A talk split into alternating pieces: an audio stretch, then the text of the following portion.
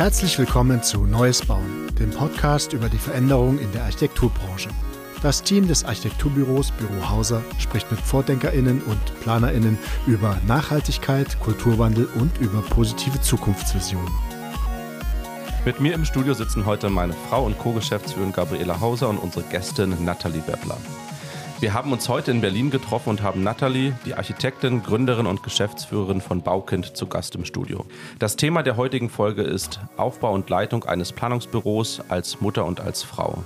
Wir sprechen über das Gründen, strukturelle Ungleichheiten in der Architekturbranche und die Arbeit als Architektin, als Mutter und als Frau. Herzlich willkommen, Nathalie. Herzlich willkommen, Ela. Hallo. Hallo, ich freue mich sehr, hier zu sein. Schön, dass ihr da seid. Nathalie, wir starten gleich mit dir. Äh, wer bist du und was machst du? Ja, ich bin Architektin seit über 20 Jahren und ich bin Mutter von drei Kindern. Ähm, inzwischen schon ein bisschen größer, äh, 20, 16 und 12. Und ich führe hier in Berlin mein eigenes Architektur- und Designbüro äh, mit 15 MitarbeiterInnen. Lass uns mal gleich so ein bisschen zurückgehen in deinem Leben. Du hast vor zehn Jahren mit deiner damaligen Geschäftspartnerin Baukind gegründet. Was mich interessieren würde, ist, wie kommt man dazu, ein eigenes Büro zu gründen? wie die Jungfrau zum Kinde im Prinzip in dem Fall. Ich habe äh, fast zehn Jahre angestellt gearbeitet gehabt, äh, fünf Jahre in New York und dann ein paar Jahre in Berlin und ähm, habe durch meine Kinder die Anfrage aus unserem Kindergarten bekommen, ob ich äh, den Erweiterungsbau machen kann. Da ich jahrelang äh, neben meiner Angestellten-Tätigkeit auch selbstständig gearbeitet habe, hauptsächlich äh, Interior Design, äh, Showrooms und so gestaltet, habe ich das dann angenommen und gemacht und äh, gemerkt im Prozess, äh, wie komplex das ist und dass es ein echtes Spezialgebiet ist sozusagen. Und daraus kam dann die Idee zu sagen, Mann, jetzt haben wir so viel gelernt in diesen anderthalb zwei Jahren. Eigentlich müssten wir uns damit selbstständig machen mit dieser Idee.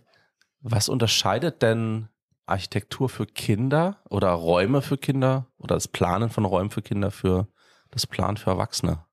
Ja, der Nutzer äh, ist halt jemand anders, ne? Ja. Und ähm, sich da wirklich äh, auf Augenhöhe mit den Kindern zu begeben und Kinder genau zu verstehen, wo sind die Bedürfnisse, wo sind die Wünsche. Äh, natürlich sind auch Erwachsene die NutzerInnen mhm. äh, unserer Gebäude, aber beides im Blick zu haben, ist schon die besondere Herausforderung und die besondere Freude aber auch. Ne? Ihr seid jetzt ja schon spezialisiert und auch eigentlich bekannt dafür, Architektur für Kinder zu machen? Ist es euch ein besonderes Anliegen, dass ihr da euch so drauf fokussiert? Ich stelle mir es ein bisschen spannend vor, wenn man in so einer Nische, sage ich mal, drin ist. Oder ist es eher so eine Chance? Beides. Ne? Es ist definitiv beides. Also ähm, vielleicht noch mal äh, zwei Sätze vorab. Also wir bauen hauptsächlich Kindergärten äh, schon über 200 Kindergärten gebaut, deutschlandweit, aber auch in der Schweiz einige, in China auch schon äh, vor sieben, acht Jahren. Wir bauen vermehrt Schulen, hauptsächlich die Innenarchitektur seit zwei, drei Jahren, haben auch schon viele Kinderarztpraxen gebaut, Indoor-Spielhallen, äh, auch für Hotels, äh, die, die Kinderbereiche, solche Dinge halt, äh, Schulhöfe, Spielplätze, ne, alles, was so mhm. dazugehört. Und ähm, einerseits limitiert uns diese Nische und Spezialisierung natürlich. Andererseits ist das aber natürlich auch das, warum die Leute uns finden mhm. und mit uns arbeiten wollen. Mhm. Ne? Ja. Ja, ich stelle mir schon, schon, schon einfacher vor, wenn man einfach weiß, okay, ihr seid die Experten für Kinder, Räume für mhm. Kinder. Mhm. Ihr habt euch vor zehn Jahren damals gegründet. Was ist so, so danach passiert? Kannst du ein bisschen mitnehmen in den, in die Phase danach? Ja, das äh, ist inzwischen sogar äh, fast zwölf Jahre her, dass wir uns gegründet haben. Wir sind dann langsam äh, und stetig gewachsen. Also es gab nie so diesen einen Schub, sondern wirklich äh, von Jahr zu Jahr sozusagen ein, eine Mitarbeiterin mehr. Und äh, vor fünf oder sechs Jahren haben meine ehemalige Geschäftspartnerin und ich uns getrennt. Das war auch ein ziemlich schmerzhafter Prozess, äh, der fast zwei Jahre gedauert hat. Mhm. Ähm, inzwischen sind wir wieder gut befreundet und kooperieren auch äh, in einigen äh, Bereichen, was total gut tut, äh, weil wir eben sehr, sehr gut befreundet waren damals und aus dem Grund auch zusammen gegründet haben. Sie ist Produktdesignerin und ähm, diese Kombination zwischen Architektur, Produktdesign, Innenarchitektur ist ja auch das, was uns als Leistungsbild ausmacht, ja, mhm. dass wir eben nicht nur die Hülle bauen, sondern wirklich bis zum kleinsten Detail in Projekten denken. Ja. Mhm. Genau, und seitdem sind wir jetzt ein, zweimal umgezogen und ähm, haben total wundervolles Team, äh, hatten gestern Sommerfest, wo jeder seine Familien auch mitbringt und so. Das war Schön. schön. Du hast es ja bis auf die, also so die Anfangsphase auch alles alleine gemacht. So wie, ähm, gab es da mal so einen Moment, wo du dachtest, ey, ich will nicht mehr? Tatsächlich gab es den nie wirklich, wobei es viele Momente gibt, wo ich overwhelmed bin und sage Ja. so, boah, also ist gerade auch äh, Ella schon kurz gesagt, die letzten zwei Wochen zum Beispiel waren wahnsinnig anstrengend. Äh, wenn ich eine Phase habe, wo zu Hause viel los ist, ähm, zwei meiner Kinder ging es nicht besonders gut ähm, und ich musste aber nach Bremerhaven äh, zwei Tage außerhalb arbeiten, dann bin ich schon oft in so einem Strain und denke so, boah, wie schaffe ich das jetzt gerade? Und habe so einen Impuls so, meine Mutter muss kommen und äh, zwei Wochen bei mir einziehen, um mich zu unterstützen. Äh, also das gibt's natürlich immer wieder, ja. Und wie schaffst du, wie holst du dir da die Kraft oder den Fokus immer wieder auf die Situation, die jetzt gerade die wichtigste ist? Also es ist ja immer eine Entscheidung eigentlich. Wo bleibe ich jetzt gerade? Genau. Ich versuche das tatsächlich Step by Step zu nehmen. Also ich äh, nehme immer nur den nächsten Schritt, auch wenn er nur eine Stunde entfernt ist und, und ähm, konzentriere mich darauf, da äh, präsent zu sein und das gut zu machen. Genau. Und akzeptiere auch, dass es Phasen gibt, wo es mir dann eben zu viel wird oder nicht so gut geht. Ja, Ja. Ich bin unheimlich resilient, das habe ich gemerkt in den letzten Jahren. Das heißt, ich komme nicht nicht in Situationen, wo mir alles zu viel wird, aber ich erhole mich sehr schnell wieder daraus. Ja. Du hast gerade so ein bisschen erzählt, dass du ja so diese Rolle, also so diese Doppelrolle ne, als Gründerin, das ist ja das eine, also man, man schiebt was an, das ist dein eigenes Baby so, das ist das ist aufgebaut, da steckt da wahnsinnig viel Energie drin, zwölf Jahre ist aber echt eine Zeit.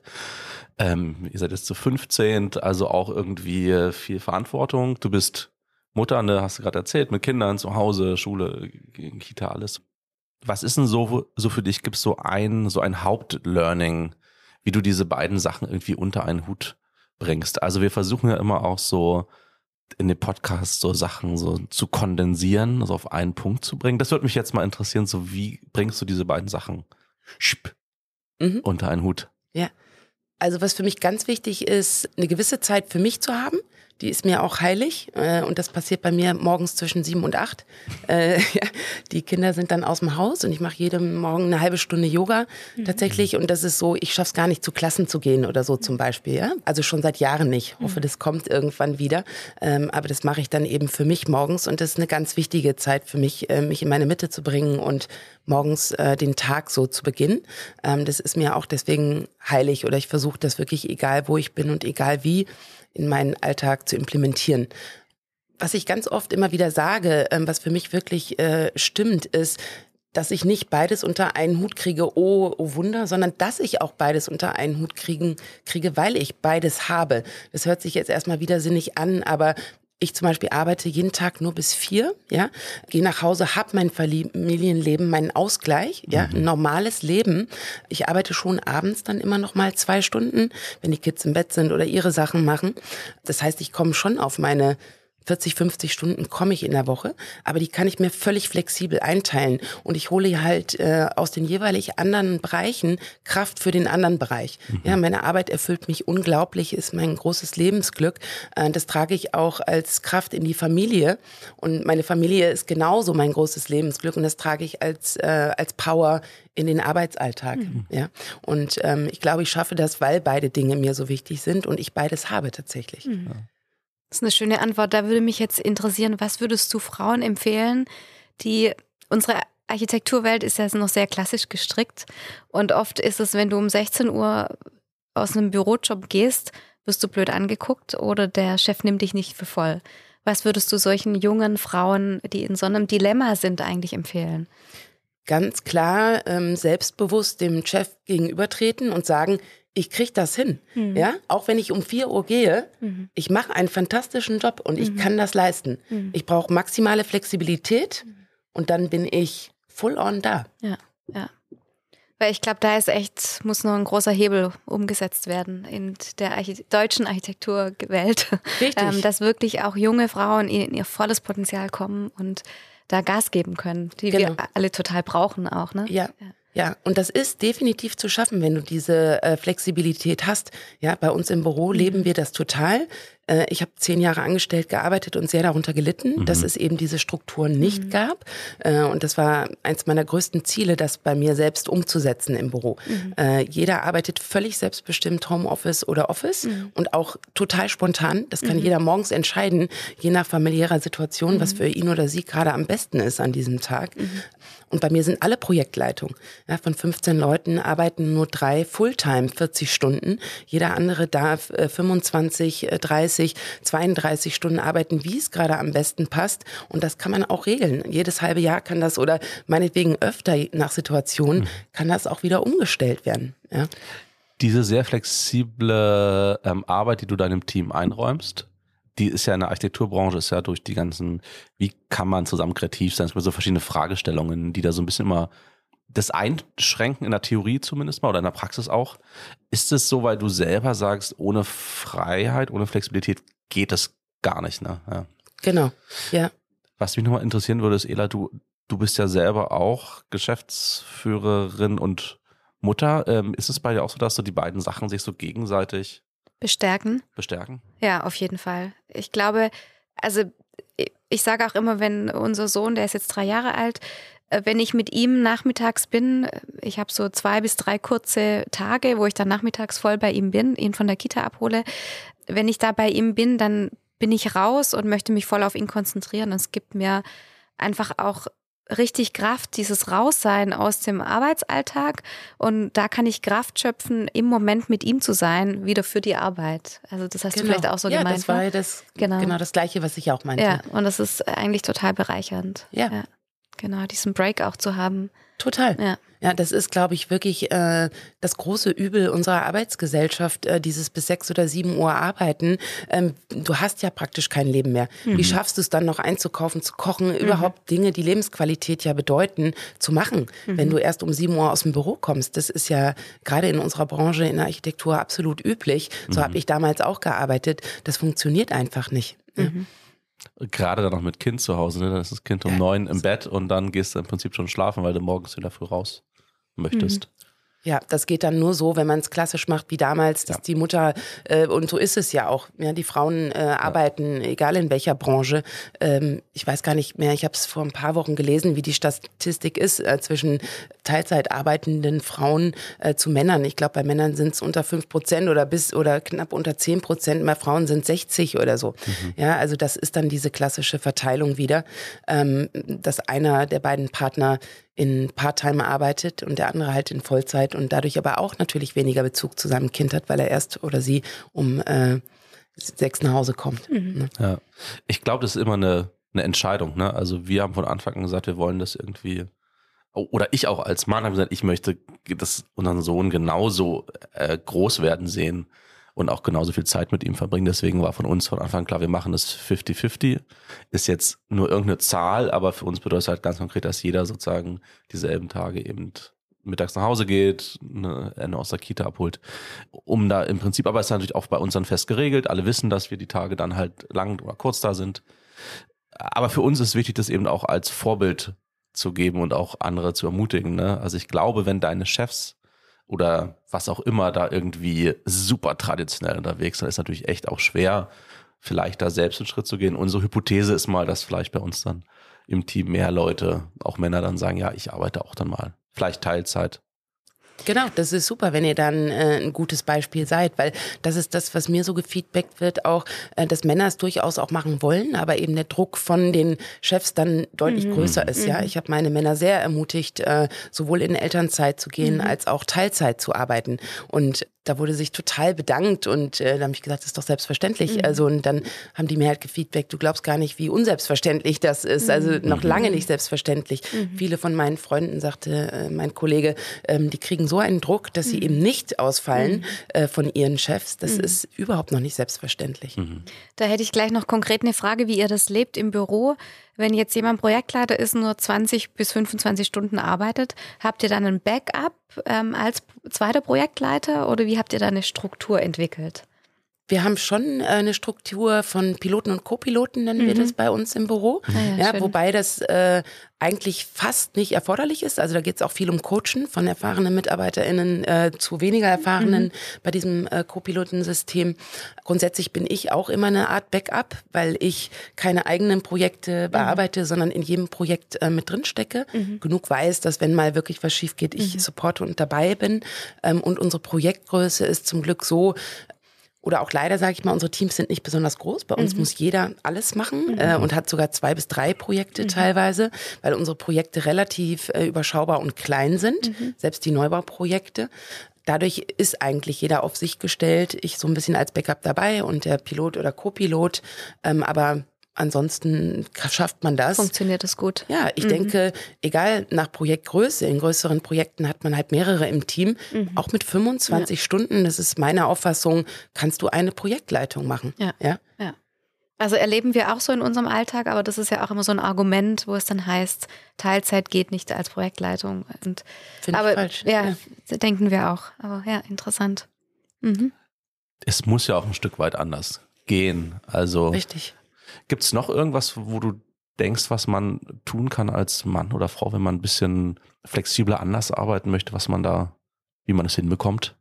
Ja, jenseits der Arbeit, wo dann die einzige Chance eigentlich darin besteht, mit deinem Vorgesetzten oder ja. Chef zu sprechen, um sich diese Freiheit zu erkämpfen, ist es natürlich in Verbände oder Organisationen oder Vereine einzutreten, die sich für so etwas mhm. einsetzen, dass so diese New Work-Gedanken sich mehr durchsetzen. Ich bin auch in so einem Frauennetzwerk zum Beispiel, ja, versuche mhm. das zu supporten. Ja. Vielleicht die nächste Frage ist, sind Frauen in unserem Berufsstand, also Architekten, Innenarchitekten, Landschaftsarchitektinnen, zu leise? Noch zu leise? Fragezeichen. Ja, das denke ich schon. Mhm. Also ähm, beziehungsweise sie dürfen ruhig lauter sein und mhm. da muss noch äh, mehr Mut gemacht werden. Mhm. Deswegen finde ich eben auch so äh, Frauenorganisationen oder so etwas wichtig, mhm. damit man sieht, ähm, ich darf meine Stimme auch nutzen sozusagen ja. oder ich sollte das auch tun. Ja. ja? Weil es genau wie mit der ähm, Elternzeit für Männer oder so. Männer mhm. haben diese Freiheit auch erst im Kopf zu sagen, ja, ich, ich darf das auch nehmen, wenn sie um sich herum sehen, es machen andere auch. Mhm. Ja, und genauso ist es äh, mit Frauen auch. Das ist ansteckend, mhm. wenn man äh, Beispiele in seiner Umgebung hat oder selbst nur aus der Presse oder so, wo man sieht, ja, hier sind andere Frauen, die stehen auch für etwas äh, und die reden für mhm. etwas. Das macht mir dann auch Mut, mhm. ähm, das ebenso zu tun. Mhm. Ne? Dass auch dieses, man sagt ja dieses schwarze Loch, also zwischen 30 und 40, dass die Frauen auch gerade als Architektin oder Innenarchitektin gar nicht mehr zurückkommen, weil unser Beruf braucht ja schon, finde ich, eine gewisse Erfahrung, einfach über Jahre hinweg, dass man auch einen Stand hat im Beruf. Und dass dieses schwarze Loch erst gar nicht entsteht und die Frauen wirklich auch in Teilzeit zurückkommen, braucht es eben diese Flexibilität. Ne? Also das ist so. Richtig, braucht es. Und ähm, genau das wollte ich eben noch sagen. Äh, was auch ganz wichtig ist, ist natürlich ähm, gute Kinderbetreuung zu mhm. haben. Ja, und ähm, damit meine ich jetzt nicht nur äh, von den Zeiten her, mhm. ja, sondern auch vom emotionalen Gefühl her. Das mhm. ist ja immer mhm. ganz oft das Thema, dass äh, wir Frauen unsere Kinder äh, emotional haben wir das Gefühl oder mhm. moralisch, wir können das eigentlich nicht machen, mhm. die Kinder äh, zu lange zur Kita zu bringen mhm. oder so. Mhm. Wenn die Kitas aber toll sind und großartig, und da bin ich ewig mein ganzes Leben lang dankbar für die Kita, wo meine Kinder hingegangen sind, mhm. eigentlich eine ganz kleine, unspektakuläre äh, Kita, aber ich hatte jeweils nie nicht ein einziges Mal das Gefühl, dass ich meine Kinder äh, zur Seite schiebe oder abgebe, mhm. sondern immer sogar, dass es ein Mehrwert für sie ist, mhm. dort zu sein. Toll. Ja, und dann gehst du mit einem ganz anderen Gefühl in deinen Berufsalltag rein, weil du weißt, deine Kinder, das ist der verlängerte Arm unserer Familie gewesen, immer mhm. diese Kita. Und mhm. äh, auch der Erzieher äh, von meinem Sohn hat zum Beispiel ähm, in dem Buch, was wir auch, was ich geschrieben habe, einen Artikel veröffentlicht, wo auch drin stand, wir, wir sehen uns nicht als Ersatz für die Familie, sondern als äh, Zusatz sozusagen. Äh, mhm. Zu Hause gibt es Grün und Blau und bei uns gibt es Gelb und Lila. Mhm. Ja, also das ist ein echter Mehrwert, mhm. wenn Kinder zur mhm. Kita gehen dürfen und ähm, das zu empfinden und empfinden zu dürfen, ist, glaube ich, ganz wichtig, mhm. gerade für Frauen, die dann schnell dieses Gefühl bekommen, ich will mein Kind nicht abgeben oder abschieben. Mhm. mhm. Ja. Das, was du jetzt gerade von der Kita beschreibst, ne? also diese, diese, also auf der einen Seite Begeisterung, auf der anderen Seite so auch diese Verlängerung als Familie, äh, ist es auch ein Grund, mit, warum ihr euch so auf Kinder und Kitas fokussiert, weil vielleicht die andere Frage anders gestellt war. Ich habe in vielen Kitas schon so ein bisschen das Gefühl, dass dass das irgendwie schon, dass ErzieherInnen da auch schon für leben und brennen und auch für Kinder, aber dann so, weil die Einrichtung so irgendwie so komisch nicht durchdacht ist und so alles, habe ich häufig das Gefühl, dass da eher so Eltern schon das Gefühl haben, es ist so, ich bringe meine Kita da halt hin, aber es ist nur so eine Notlösung versus ich habe wirklich was, wo ich weiß, da können die Kinder sich voll ausleben. Liegt es auch am Raum oder nur an den ErzieherInnen, nur an den Menschen? Es liegt äh, absolut auch am Raum. Also der Raum ist ein wichtiger Baustein in diesem ganzen Konglomerat. Ja, es ist äh, aber auch nur ein Baustein, so mhm. nenne ich das jetzt. Ja, aber es ist, wenn du einen tollen Raum hast und Räume, auf denen Erwachsene auch stolz sind und gerne dort arbeiten, transportiert sich das auch immer als Energie auf die Kinder. Mhm. mhm. Ja, und ähm, das merken wir immer wieder in den Einrichtungen, die wir machen, dass Eltern glücklich sind, ErzieherInnen glücklich sind, die dort arbeiten und dieses, äh, dieser Stolz und dieses Glück äh, in dem Alltag, ähm, das transportiert sich immer auch auf die Kinder. Mhm. Ja. Ja, und das ist mit Sicherheit ein Grund, warum wir das machen. Es hat mich immer total erfüllt. Ich bin ein absoluter äh, Kindermensch. Ich liebe Kinder. Ich liebe diese ganze Energie, dieses mhm. Verrückte, dieses Unkontrollierbare. Äh, das liebe ich wirklich total. Und ja, ich habe ganz feste eigene pädagogische Vorstellung, was ich äh, toll finde oder was ich denke, was Kinder fördert wirklich und, und äh, sollte sie eben auch äh, fordern, um sie zu mhm. fördern mhm. oft. Und ich freue mich besonders, wenn wir dann für äh, Träger arbeiten oder Betreiber, die auch ihr pädagogisches Herz am rechten Fleck haben, so nenne ich das jetzt mal, ja. Mhm. Ähm, Nochmal auf deine Frage zurückkommt. Natürlich gibt es auch im Beruf äh, der Kitas oder ErzieherInnen solche und solche, wie in jedem Beruf. Ja, du findest äh, Leute, da gehst du mehr online mit und äh, findest das großartig, was die machen. Und dann auch andere eben, wo du sagst so, hm, ja, das ist äh, jetzt nicht so mein Personal Taste. Mhm. Mhm. Ich habe dich ja, ich kenne dich ja auch schon einige Jahre und ich spüre so eine Liebe auch zur Innenarchitektur, wenn wir sprechen. Ich selber bin ja auch Innenarchitektin. Du bist Architektin, aber mit einer sehr großen Leidenschaft für Innenarchitektur.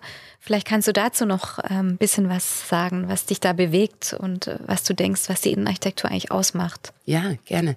Für mich gab es die Trennung eigentlich nie wirklich. Mhm. Ja, erst jetzt im späteren Leben habe ich das so verstanden, dass es diese Trennung eigentlich gibt. Mhm. Ich habe ja meine ersten Berufsjahre in äh, New York verbracht und äh, da gibt's diese Trennung sozusagen kaum oder gar mhm. nicht in meinen Augen. Ja, jeder, der Architekt ist, macht automatisch äh, mhm. in Architektur mit. In New York selber gibt's ja auch gar nicht so viel Platz für Neubauten. Ja. Das heißt, äh, 95 Prozent der Bauvorhaben sind äh, finden im Innenraum statt.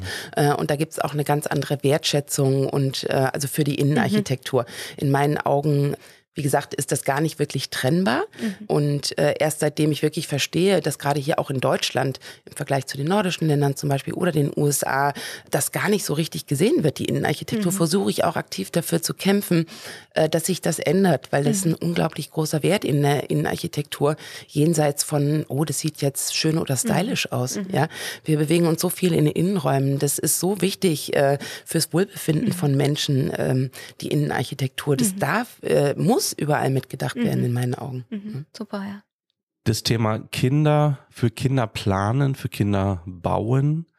Du hast gerade gesagt, es ist da einfach, dass du dann ein eigenes pädagogisches Weltbild, will ich gar nicht sagen, aber so eine pädagogische Idee hast und du freust dich immer, wenn ihr Träger habt, die da ähm, mitziehen. Was sind denn so die Kerngedanken ähm, aus deinem pädagogischen Weltbild?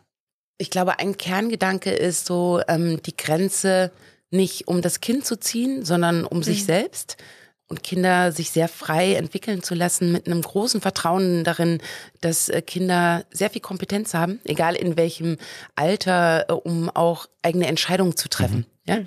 Und das ist ja im Kindergartenbau zum Beispiel, gibt immer diesen Spagat zwischen einem großen Sicherheitsbedürfnis, was ist für Kinder zu gefährlich ähm, und äh, trotzdem eben dieses, ich will ja, wenn Kinder sich nicht probieren, ausprobieren und man sie nicht in gewisser Weise fordert, egal ob äh, geistig oder körperlich, dann äh, entwickeln sie sich halt auch nicht so mhm. stark, ja, und äh, mhm. man fördert sie nicht so stark. Das heißt, das ist immer wieder dieser Spagat ähm, und ich denke, dass man Kinder ruhig fordern kann und ihnen vertrauen kann, ähm, da eigene Entscheidungen zu treffen. Mhm. Was heißt es denn? Ähm, hast du mal ein Beispiel, was das baulich dann bedeutet für so einen Raum? Wir mauern ja oft äh, Hochebenen, versuchen immer wieder Bewegungen anzuregen. Mhm. Äh, ja, haben wir ja eben schon gesagt, Kinder sind viel im Innenraum, Kinder bewegen sich viel zu wenig heutzutage, viel, viel zu wenig. Und ähm, die Entwicklung des Bewegungsapparats ist auch sehr eng verknüpft mit der Entwicklung des Gehirns zum Beispiel. Mhm. Ja? Das heißt, wir versuchen wahnsinnig viel Bewegung anzuregen, mhm. äh, auch Bewegung äh, nicht nur äh, horizontal, auch vertikal halt, hochklettern, runterklettern, runterspringen, äh, die unterschiedlichsten Dinge. Und klar, je höher solche Dinge werden, desto gefährlicher wird es mhm. dann auch. Ja? Äh, wir versuchen dann eben nicht, das zu vermeiden, dass Kinder hochsteigen, sondern eher äh, Fallschutzmatten vorzusehen ähm, oder wir sehen Stufen vor, zum Beispiel die, wo die erste Sprosse 40 Zentimeter hoch ist. Damit gewährleisten wir, dass Kinder unter drei Jahren zum Beispiel nicht alleine mhm. hochkommen, aber die über Dreijährigen das schon alleine schaffen ähm, und sich da ausprobieren können und dürfen. Ja, also überall gilt es genau hinzuschauen, weil natürlich wollen wir auch nicht, dass Kinder sich verletzen. Aber muss ich auch sagen, das ist auch ein anderes großes Credo, was ich habe. Kinder müssen auch fallen dürfen. Mhm. Ja, und mhm. ähm, gehört auch dazu. Mhm. Ja du und euer Team, ihr habt ja ein Buch rausgebracht, glaube ich, vor zwei Jahren, mhm. Bauen für Kinder. Ähm, Räume für Kinder. Räume für Kinder, Entschuldigung. Mag nicht. Ähm, genau, und ähm, vielleicht kannst du dazu noch ein bisschen was sagen, weil ich, wir finden es auch total toll. Ja. Ja, da, äh, da geht es ähm, ganz genau um den Aspekt äh, Pädagogik, Architektur und Design slash mhm. Innenarchitektur, mhm. sage ich mhm. jetzt mal. Mhm. Ja, wir stellen einige unserer Projekte vor, immer unter äh, der Betrachtung von diesen drei Aspekten, weil die gehören total unvereinbar zusammen. Mhm. Ja, wenn wir gestalten und und Räume für Kinder entwickeln, wir müssen ganz viel und wollen ganz viel über Pädagogik wissen und mhm. bilden uns da auch permanent weiter. Ja, kriegen äh, Schulungen zu dem Thema Montessori, Emi Pickler, ja, und und und äh, entwickeln dadurch eben auch eine eigene Haltung. Natürlich hilft es wahnsinnig, das werdet ihr auch wissen, äh, dass sich der Fokus natürlich nochmal verändert, wenn man mhm. selber Kinder bekommt. Ähm, mir hat das wahnsinnig geholfen, äh, drei Kinder zu ja. haben. Dadurch äh, bist du natürlich sowieso total im Thema drin. Ja. Wir haben aber natürlich auch MitarbeiterInnen, die noch keine Kinder haben. Und da ist es dann umso wichtiger. Die kennen mhm. weder einen Kindergartenalltag noch einen Schulalltag mhm. ähm, und ähm, kennen sich natürlich auch nicht mit Pädagogik so sehr gut aus, mhm. dass wir eben im, im Büro trotzdem diese Fortbildungsmaßnahmen mhm. machen. Ne? Und genau, ja, darum geht's im Buch, immer wieder Projekte sich anzuschauen, Situationen sich anzuschauen. Und da geht's nicht nur um Zonierungsplan städtebaulich, auch, weil wir sind ganz äh, stark dafür, äh, die Öffnung des Sozialraums äh, weiter nach vorne zu bringen. Damit meine ich, dass eben auch eine Kita nicht nur eine Kita ist, sondern vielleicht einen Vorplatz haben kann, wo sich die Senioren aus der Nachbarschaft mittreffen. Mhm. Ja, wir, wir leben ja sehr stark in einer Gesellschaft ähm, der Vereinzelung und Vereinsamung. Ähm, das ist ein Riesenthema. In mhm. anderen Ländern, in England, glaube ich, gibt es schon Ministerium für Einsamkeit. Mhm. Ja, es leben glaube ich, 40 oder 50 Prozent in Deutschland sind Single-Haushalte, entweder von älteren oder jüngeren Menschen. Wir versuchen mit unseren Projekten wirklich auch Gesellschaft zusammenzubringen. Mhm. Auch darum geht es im Buch, mhm. immer wieder zu schauen, ja, jenseits der direkten Nutzung der Kinderbetreuung, äh, äh, was können wir eigentlich noch leisten für die Gesellschaft? Ja, und das große Credo des Buches ist es eben, äh, eine starke Kinder äh, auch durch unsere Raumgestaltung ähm, zu haben, weil das eben auch eine starke Gesellschaft mit sich bringt. Mhm. Mhm. Gehen eure Bauherren damit, wenn ihr, ich sag mal jetzt, einen offenen Kindergarten oder einen Kindergarten, der nach draußen zumindest emotional und räumlich geöffnet ist, gehen die da mit? Definitiv nicht alle. Mhm. Ja, also wir versuchen immer wieder diese Gedanken zu pflanzen, die uns wichtig sind, unsere eigene Pädagogik, ja. aber wir sind natürlich auch Dienstleister und ähm, es gibt äh, eben viele Träger, die nicht so fokussiert arbeiten. Und ähm, das finde ich dann schade und das meinte ich eben damit, ich arbeite natürlich lieber oder wir für, für Träger und ähm, Betreiber, die unserer eigenen Philosophie da sehr nahe kommen und da auch Lust haben, mal was Neues Voll. auszuprobieren. Mhm. Und es macht euer Leben natürlich auch einfacher im gesamten Projekt nachher. Ja, vor allem viel schöner. Ja, ja also, mhm. weil wenn das deine eigene innere Überzeugung trifft, dein Arbeitsinhalt, egal in welcher Branche du arbeitest, mhm. dann bist du auch besonders stark darin, was du machst und dann macht. Mhm. Ne? Total. Ist auch eine Erfüllung im Projekt ja, letztendlich. Ganz genau. Ja. ja. Mhm. Lass uns noch mal kurz den Bogen zurückspannen, jetzt so ein bisschen noch mal weg von der, der Mutterrolle hin zu der Gründerin, der Unternehmerin. Du hast jetzt zwölf Jahre des beziehungsweise ist die Frage eigentlich, hast du es zwölf Jahre jetzt alleine sozusagen oben an der Spitze gemacht oder Hast du inzwischen dir auch so ein Team, also du, ihr seid ja 15 Leute, aber gibt es in dein, deinem Team auch Leute, wo du Verantwortung abgibst? Wie hast du das so organisiert? Definitiv gibt's das. Und das musste es auch irgendwann geben, weil irgendwann kam die Krise ab acht, neun, zehn Leuten, wo ich gemerkt habe, ich schaffe das nicht mehr alleine, nicht in diesem System, wie ich bisher gearbeitet habe. Ja, das heißt, mit jedem Wachstumsschub musst du auch überdenken, wie du deinen deinen Büroalltag und dein Arbeitsleben organisierst. Das war ganz wichtig. Äh, ich will trotzdem eine kurze Sache sagen. Ja. Am Anfang von Baukind deswegen musste ich jetzt eben so lachen, überhaupt hier eingeladen zu, ja. zu sein mit dem Thema als Frau und Mutter. Ich habe mich total darüber gefreut. Ähm, am Anfang äh, von, von Baukind hat mich sowas total auf die Palme gebracht, ja, mhm. weil ich immer sozusagen, ja, weil du wirst dann als Frau ganz schnell als Geschäftsführerin und auch das ist Teil unseres Systems, ja. Einen männlichen äh, Kollegen wird man nie fragen, wenn er seine Firma gründet und das eine gute Idee ist, wie schaffst du das zu Hause Leider. mit deinen Kindern oder so, mhm. ja. Und am Anfang in jedem Artikel stand die Frau, die Architektin und Mutter. Ja? ja? Erzähl mal mit deinen eigenen Kindern und so. Ja. Da hat mich das äh, am Anfang immer so ein bisschen sauer gemacht, weil das, das eine irgendwie nie ohne das andere ging. Und das ist das, was bei uns Frauen eben mhm. typisch ist so ist und was so. auch dazu führt, dass eben äh, wir uns oft nicht so trauen, in die Selbstständigkeit zu gehen, weil mhm. da dieser soziale Druck ist. Mhm. Kannst du das als Mutter überhaupt leisten? Mhm. Deine armen Kinder? Ja, das wird man bei Männern ja nie machen. Ja, Ruben, zu dir wird keiner gehen und sagen, wie, wie schaffst du das oder wie oft ist dir das schon passiert? Sollten sagen, Sie mal. du hast ja ein Kind zu Hause, ja. wie schaffst du denn das überhaupt ja. als Geschäftsführung? Ne? Mhm. Und ähm, jetzt habe ich mich aber total gefreut, weil ich äh, bin ja auch total stolz darauf, dass es mhm. beides klappt und es ist ein wichtiges Thema, über das man Voll. reden soll. Ne? Ja. Und ähm, zurück zu deiner Frage, als wir noch ein Zweierteam waren in der Geschäftsführung in den ersten äh, fünf, sechs Jahren von Baukind, da war das auf zwei Schultern getragen, auch ja. emotional. Und ähm, als das dann wegfiel, ähm, war das so die erste große Umstellung, mhm. wo ich gemerkt habe, wow, jetzt musst du Sachen wirklich alleine entscheiden. Nicht, dass ich das äh, nicht nie gekonnt hätte. Mhm. Das ist eher dieser emotionale Faktor sozusagen, mhm. der dahinter steht, dass du mhm. sagst so, okay, ja, jetzt ist da mhm. kein Backup, du machst es jetzt einfach. Und das ging auch aber dann mit dem nächsten Wachstumsschub kam sozusagen beides, also die Emotionalität und äh, dieser Workload, der damit einhergeht. Ich kann nicht mehr Co-Pilot für jeden sein. Mhm. Ja, das geht in einem Sechser-Team, in einem Siebener-Team, aber nicht mehr bei 14, 15 mhm. Leuten. Und deswegen haben wir dann, wir machen sehr viele Coachings im Büro, ähm, ein, zwei äh, je Jahr und mit dem ganzen Team, wo wir solche Dinge entwickeln gemeinsam. Ich mache auch äh, viele Coachings, die ich alleine mache im Geschäftsführungsbereich und ähm, da haben wir uns im, im Laufe der Jahre super zusammen entwickelt zu einem Team, wo es eben ähm, mehrere Piloten und Co-Piloten äh, gibt äh, innerhalb mhm. des Teams und das auf mehreren Schultern verteilt ist. Mhm. Äh, ich habe außerdem zwei Assistentin ist fast zu wenig gesagt, ähm, aber es ist, gibt halt äh, zwei Frauen bei uns im Büro, äh, die mich mit allem total supporten. Mhm. Und das ist für mich auch eine super Sache, sind auch mhm. Prokuristinnen von mir. Das ist auch total mhm. hilfreich mhm. im Alltag. Mhm. Toll. Also die im Zweifelsfall auch mal unterschreiben können. Richtig. Genau. Oder einkaufen können oder solche ganzen Sachen. Genau, einfach die Verantwortung äh, mittragen ja. bei solchen Dingen.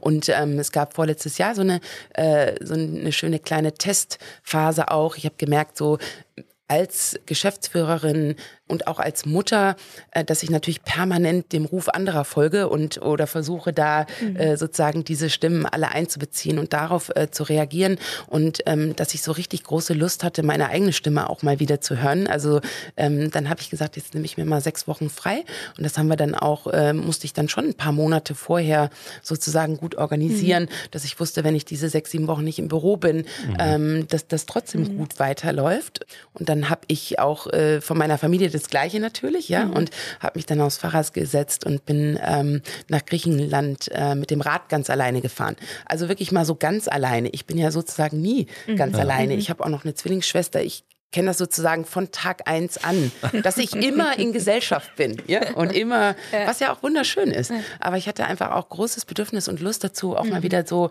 meiner eigenen Stimme und nur meinem eigenen Impuls äh, mhm. zu folgen. Nur essen, wenn ich Hunger habe. Nur aufstehen, ja. wenn ich aufstehen will. Ach, das wäre so, toll. Ja, genau. Und das war richtig schön und das hat auch großartig äh, funktioniert im Büro. Ja. Ähm, wir arbeiten sowieso mit sehr, sehr flachen äh, Hierarchien, sag ich Mhm, mal. Ja, mhm. das ist äh, bei uns arbeitet jeder sehr eigenverantwortlich. Wir hatten eben im Vorgespräch äh, zum Podcast ja auch über das Thema New Work ein bisschen gesprochen. Äh, wir sind da durch unsere Coachings und sowieso interessengebunden sehr viel unterwegs und arbeiten eben sehr selbstorganisiert mit ganz viel Eigenverantwortung bei allen Mitgliedern im Team. Wir arbeiten sehr kompetenzbasiert, was auch heißt, dass Themen wie IT, äh, wie Social Media und so weiter. Bei uns kann eigentlich jeder im Büro alles sein und werden, was er möchte. Ja, jenseits von seiner Berufsausbildung. Äh, Ausbildung. ich weiß manchmal gar nicht, wer bei uns Innenarchitekt ist und Architekt oder so, äh, weil die Grenzen so schwimmend sind und jeder hat seine Stärke in einem anderen Bereich und ich möchte, dass er die findet und sucht, weil dann ist er auch besonders gut. Und bei uns im Büro kann dann jemand, der ein Händchen für Social Media hat und große Lust darauf, der übernimmt diesen Bereich. Jemand ist total interessiert an IT, der macht dann bei uns den IT-Support ähm, oder diese Coaching-Geschichten vorbereiten bereiten oder Events vorbereiten. Äh, da haben wir jeweils dann neben der täglichen Architekturarbeit Leute, die sich um diese Bereiche mitkümmern. Toll. Du bist ja, wenn man dich so hört, ein, wirkst du wirk- wirklich wie eine Vollblutunternehmerin in jeglicher Hinsicht äh, bezüglich äh, Projekten, aber auch Teamführung von innen nach außen, von außen nach innen. Hast du das ähm, zu Hause gelernt? Sind deine En Eltern auch Unternehmer gewesen oder sind sie es? Oder hast du das wirklich von der Pike auf lernen dürfen? Dürfen und auch müssen dann natürlich. ähm, nee, es ist mir überhaupt nicht in die Wiege gelegt. Also weder von meinem Typ her noch von meinem Elternhaus. Ja. Bei uns war nie jemand Unternehmer, es sind eher alles äh, Beamte oder Wissenschaftler, alle im Angestelltenverhältnis. Also ich musste das wirklich, ich sage jetzt erstmal müssen, weil das war teilweise schon hart, ja. Nicht zu wissen, wie ein Vertrag geschrieben wird, wie Versicherungs, wie gründe ich überhaupt eine, eine GmbH, also all diese Dinge. Ähm, das war schon, äh, da musste auch viel, musste ich auch viel Lehrgeld bezahlen, natürlich. Ne? Da bin ich auch ewig dankbar meiner ehemaligen Geschäftspartnerin. Die ist nämlich durch und durch Unternehmerin. Also der ist das in die Wiege gelegt. Und ähm, die hat wirklich diese Dinge bei mir angezündet, sag ich mal. Ich habe da inzwischen auch eine große Leidenschaft für, aber ich, ich, mir war es definitiv nicht in die Wiege gelegt. Ja, das ist auch ermutigend für andere, Ja, einfach das absolut. so zu hören. Ja, ja. Mhm. Das, was du gerade beschrieben hast, ist ja ein wahnsinnig moderner Ansatz an Leitung, also an Leiten, an Teamleitung. Ne? Also, dass jeder im Team äh, sich auch in Bereiche rein entwickeln kann, wo er Talente, Fähigkeiten oder auch einfach nur Lust drauf hat. Auf der anderen Seite bist du natürlich auch, ich sag mal jetzt als Unternehmerin äh, auch darauf angewiesen, dass Leute aus dem Team so Dinge wie Social Media und IT machen. Warum hast du denn so einen interessanten Ansatz an das ganze Thema Leiten? Wie bist du darauf gestoßen? Gar nicht. Das hat sich ganz äh, organisch entwickelt, weil ich so ein Typ bin, wie ich bin, sag ich mal. Und natürlich auch äh, das, was mich intrinsisch motiviert. Äh, dafür hole ich mir dann eben auch die Coachings mehr in diese Richtung oder die Bücher, die ich darüber lese oder sowas. Ne? Das ist jetzt nichts, was ich mir so angeeignet habe, sondern es kommt naturally, würde ich sagen. Ja. Und äh, so, da sind wir auch wieder zurück beim Thema. So verstehe ich eben auch Familie zum Beispiel oder Kindererziehung. Das ist ja ähnlich, ja. Ich will das jetzt nicht vergleichen. Meine MitarbeiterInnen sind nicht meine Kinder, ja. Also oder oder unser Team, wobei wir schon auch sehr familiär arbeiten. Und das kommt übrigens auch mit Vor- und Nachteilen wie jedes andere System, ja. Aber so verstehe ich eben auch unser Leben zu Hause oder das Leben mit meinen Kindern. Sehr, sehr viel Eigenverantwortung, ähm, ja, und ja, viel Freiheit. Es gehört ja schon eine Offenheit dazu zu sagen, ich äh, hole mir ein Coaching. Ne? Also es ist nicht so wie eine Psychotherapie ne? in Deutschland, was ja wirklich ähm, so eher verpönt ist, ne? Ja, sich Hilfe leider. zu holen, externe Hilfe zu holen. Aber ein Coaching ist da, finde ich, auch schon nah dran, ne? zu sagen, irgendwie, ich kann es nicht und ich frage einfach mal jemanden, vielleicht auch über Jahre hinweg, jemanden, der mich begleitet, so ein Sparringspartner, Coaching. Ich meine, viele wollen sich da trennen, aber manchmal gibt's ja auch so Symbiosen zwischen den beiden Sachen. Ne? Mhm. Ich finde es echt, ähm, ja, ich finde es super wichtig auch. Mhm. Aber ich finde es schade, dass so viele das eben nicht machen. Ne? Ich meine, Fachliteratur gibt's vieles, aber wenn man da so offen ist, liest, einfach ausprobiert, ich glaube auch, dass ihr viel ausprobieren könnt. Mhm. Mit 15 Leuten kann man das natürlich auch einfach mal machen. Ja. Nee, es ist, es ist total toll und ich würde mir wünschen, dass sich das auch noch mehr verändert. Äh, mhm. Ela, du sagst ja auch, du hast auch in New York gearbeitet. Ähm, in den USA ist hier das Therapieverständnis schon seit 30, mhm. 40 Jahren ganz anderes. Mhm. Wir in Deutschland kommen ja gerade erst dazu. Und ja, nennen ruhig in Coaching auch eine Therapie. Es ist äh, mhm. ganz eng miteinander verzahnt und für mich hat äh, Therapie gar keine negative Konnotation. Mhm. Ja, und äh, ich finde, das muss oder sollte sich dringend ändern. Das ist eine Chance, äh, die wir in Deutschland noch nicht erkannt haben. Es ist nämlich genau so, wie du gerade sagst. Ich bin krank und ich kann irgendwas nicht und deswegen muss ich zur Therapie. Eigentlich das eher so zu verstehen wie, ja, es geht mir gut, ich bin gesund und ich will gesund bleiben und deswegen gehe ich zur Therapie mhm. oder mache so etwas wie ein Coaching. Mhm. Es ist ja nicht so, dass ich erst einen totalen Defizit spüren muss, sondern ich will nicht ins Defizit kommen ja. und deswegen mache ich mhm. solche Dinge. Mhm. Ja, und das wäre total großartig, finde ich, wenn sich das noch viel mehr in, in Deutschland verändern würde. Mhm. Sowohl eine persönliche Therapie, ich glaube total daran. Bei uns im Team machen ganz viele Leute Therapie oder Coaching, mhm. äh, auch jenseits des Berufsalltags mit ihren Familien. Und ich versuche das auch zu unterstützen. Auch ich mit meiner Familie. Wir haben, Familientherapie hinter uns, wir haben Paartherapie hinter uns, wir haben, äh, ich habe mhm. Einzeltherapie hinter mir und das war jeweils ein totaler Mehrwert in mhm. meinem Leben. Mhm. Und nicht, weil ich gedacht habe, ich bin Loser oder ja, ich bin mhm. schwer krank und muss jetzt äh, davon mhm. irgendwie geheilt werden. Ich kann es nicht alleine oder so. Äh, natürlich hol mir doch mit allem im Leben Unterstützung, mhm. egal wo. Warum nicht in dem Bereich auch? Ja. Wir haben jetzt ja zum Jahreswechsel offiziell die Geschäftsführung von Elas Vater übernommen, beziehungsweise mhm. Ela war auch schon letzten zehn Jahre Geschäftsführerin, aber so ist, dass wir beide das jetzt so als Duo machen, das ist jetzt ähm, eine relativ junge Sache. Wir tragen schon länger auch natürlich Verantwortung, aber manchmal ist ja auch so ein offizieller Cut, ist ja das, was dann zählt.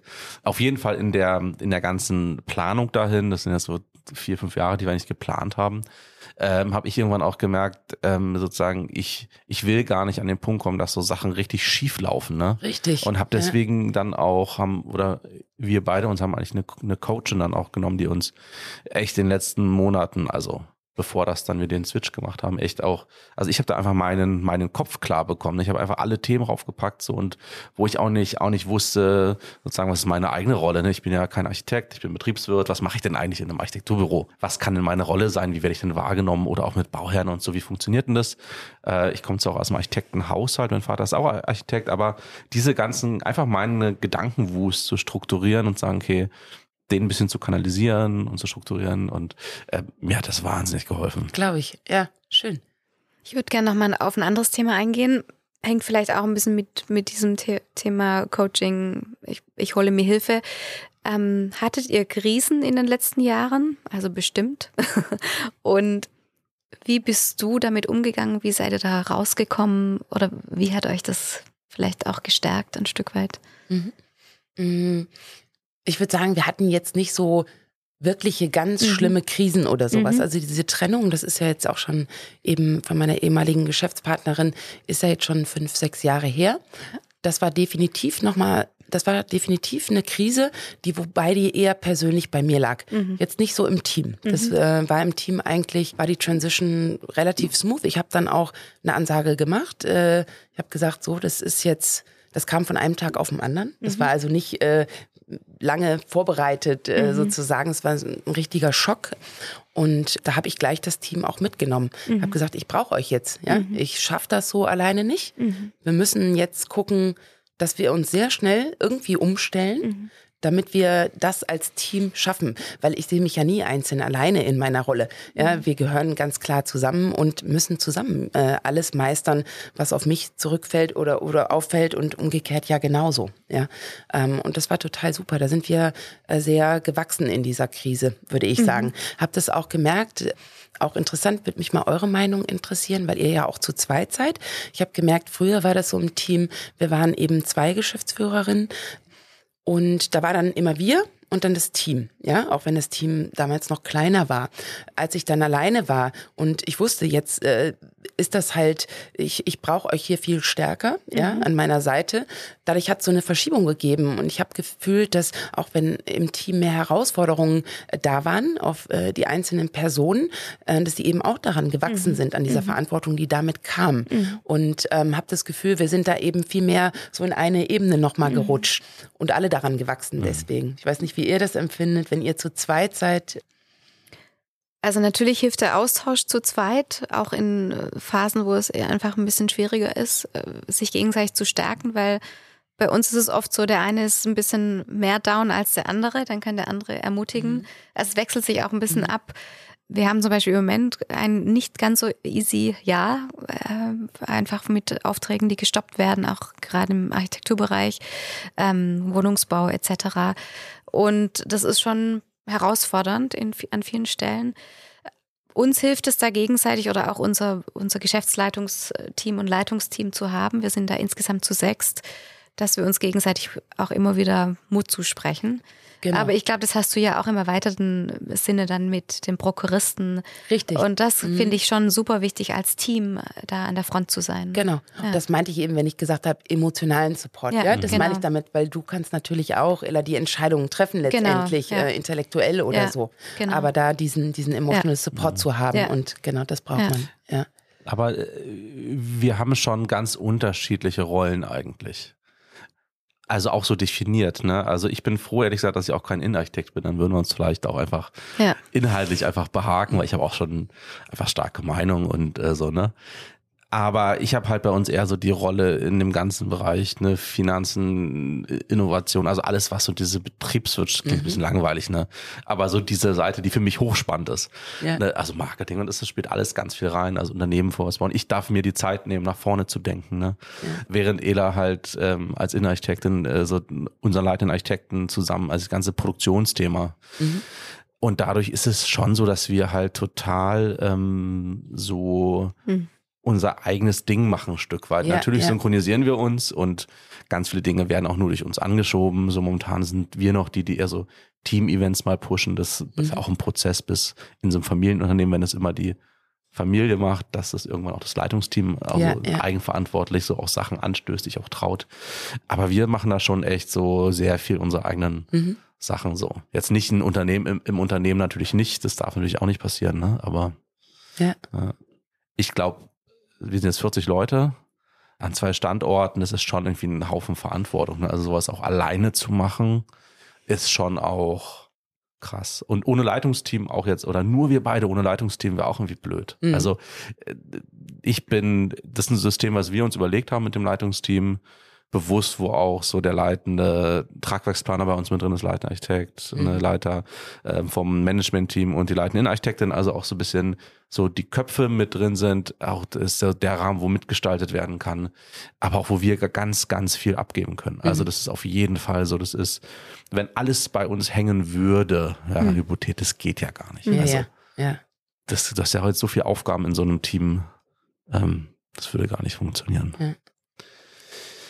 Wir versuchen zum Schluss immer mal so auf einen Punkt zu kommen. Die Baubranche, die äh, ist ja momentan in einer relativ schwierigen Lage. Ne, wir kennen das alles. Ähm, was wünschst du dir denn jetzt so mal aus deiner Brille? So, was wünschst du dir denn so für die nächsten Monate, Jahre, so für die Zukunft? Was sollte denn passieren, dass in deinem Bereich, wo du arbeitest, sich was zum Positiven verändert? Ich fände es total toll, wenn wir wirklich nachhaltiger bauen dürften. Wir dürften meine ich, wir wollen schon lange, mhm. ja. Und äh, aus Kostengründen, es ist einfach immer noch äh, teurer, äh, ja, mhm. nachhaltig zu bauen oder mit äh, gebrauchten Materialien, hatten wir eben auch kurz drüber gesprochen, dass wir da die Bauherrenschaft noch mehr von überzeugen können, dass sich das lohnt, auch wenn es erstmal mehr kostet.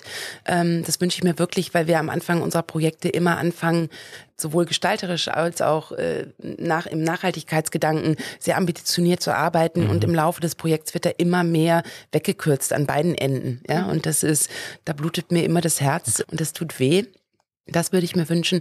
Und ich würde mir tatsächlich wünschen, dass das, was ich eben schon mal angesprochen habe, dass wir noch mehr einen Beitrag leisten können, die Gesellschaft zu stärken. Ja, damit meine ich diese, diese Sozialöffnung, von der ich eben gesprochen mhm. habe, aber auch mehr Projekte zu denken, äh, wo man gesellschaftlich zusammenrückt. Das heißt, ein Kindergartenplan mit einem Seniorenheim mhm. äh, direkt nebendran. Wo gibt's die Verbindungspunkte? Ja, architektonisch ist das alles super lösbar, zeigen auch andere Länder. Mhm. Auch in Deutschland gibt es ja gewisse Projekte, wo sowas gemacht gemacht wird, aber in meinen Augen viel, viel, viel zu wenig. Und äh, da ist es das Gleiche. Wir versuchen, was, was wir eben schon mal äh, hatten bei dem, bei dem Gespräch, ich versuche die Bauernschaft dazu zu motivieren oder wir, äh, aber scheitert dann, der Gedanke kommt immer gut an, ja, aber es scheitert daran, dass der Aufwand ein bisschen zu hoch mhm. ist. Äh, äh, die Leute sind heutzutage alle immer gestresst, also du brauchst wirklich Vollblut-Enthusiasten, mhm. ähm, die wirklich sagen, ja, ich kämpfe jetzt dafür. Ich weiß, es gibt äh, keine Regelung dafür, wenn ein Raum gemeinschaftlich genutzt wird und es passiert ein Unfall, welche Unfallversicherung bezahlt das jetzt, die vom Kindergarten oder die vom Seniorenheim? Mhm. Es scheitert ja immer an solchen Dingen oder dass Förderprogramme da sind, die sagen, mhm. nö, wir können uns da nicht vereinigen. Es ist absurd. Es scheitert an behördlichen Hürden und das sollte wirklich nicht so sein. Und da würde ich mir wünschen, äh, dass sich das noch viel mehr, dass noch viel mehr Leute äh, dafür kämpfen. Das können eben nicht nur wir Planer sein oder wir sind sogar nur ein kleiner Bauteil darin. Äh, die Politik, die sozialen Institutionen müssen sich dafür einsetzen, dass das viel einfacher gemacht wird, solche Projekte zu denken, mhm. weil unsere ganze Gesellschaft da wahnsinnig von profitieren würde. Mhm. Mhm. Sehr schön. Das ist ein sehr, sehr guter Schlusssatz, ein guter Schlusspunkt. Mhm. Wenn man dich finden möchte im Internet, wo findet man dich denn? www.baukind.de Vielen, vielen Dank. Liebe Nathalie, schön, dass du da warst im Podcast. Vielen Dank, schön, Nathalie. Äh, dass du auch als Gast Gerne. heute dabei warst. Hat mir Freude gemacht. Vielen Dank euch für ja. die Einladung. Danke. Vielen Dank. Tschüss.